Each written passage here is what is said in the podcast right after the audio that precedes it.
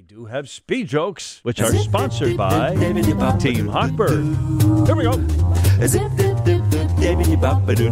Thanks for sending them in. Lisa Vaxdahl in Morris and Gene Dickers in Freeport and Rich Schmidt in Itasca, Stan in East Dundee and Dan Finnegan in West Dundee.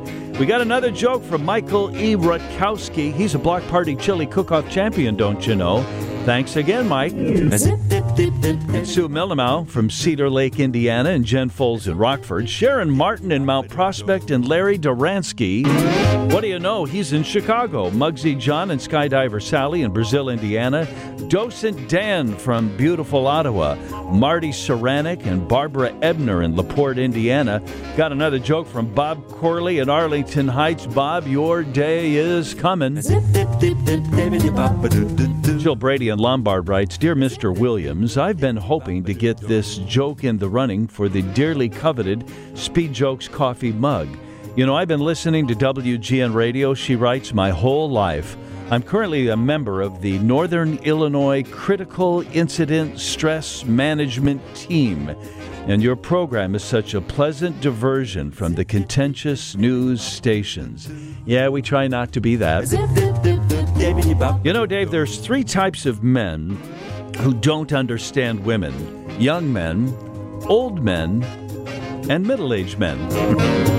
Doctor, I broke my arm in 3 places. What should I do? Stop going to those places. Doctor, I think I'm shrinking. Now, just be a little patient. Doctor, I think I'm invisible. Wait, who said that? Oh, the boys were having fun pushing the outhouse into the creek. They got caught, and the father of one of them gave him a spanking. Said the boy, George Washington's father did not spank him when he chopped down the cherry tree. Said the father, George Washington's dad wasn't in the cherry tree when he chopped it down.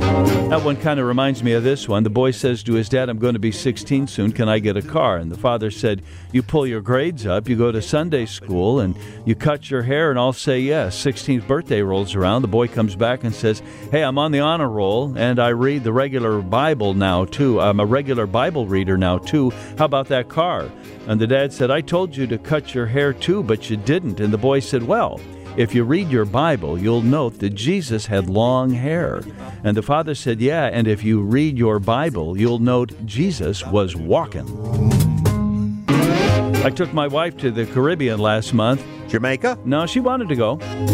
Doctor, I'm a kleptomaniac. Take 2 of these tablets every day. What if they don't work? Well, I'd like a new television. Doctor, I think I'm a woman that delivers babies. Don't worry, it's just a midwife crisis. Doctor, I keep seeing into the future. Really? When did this start?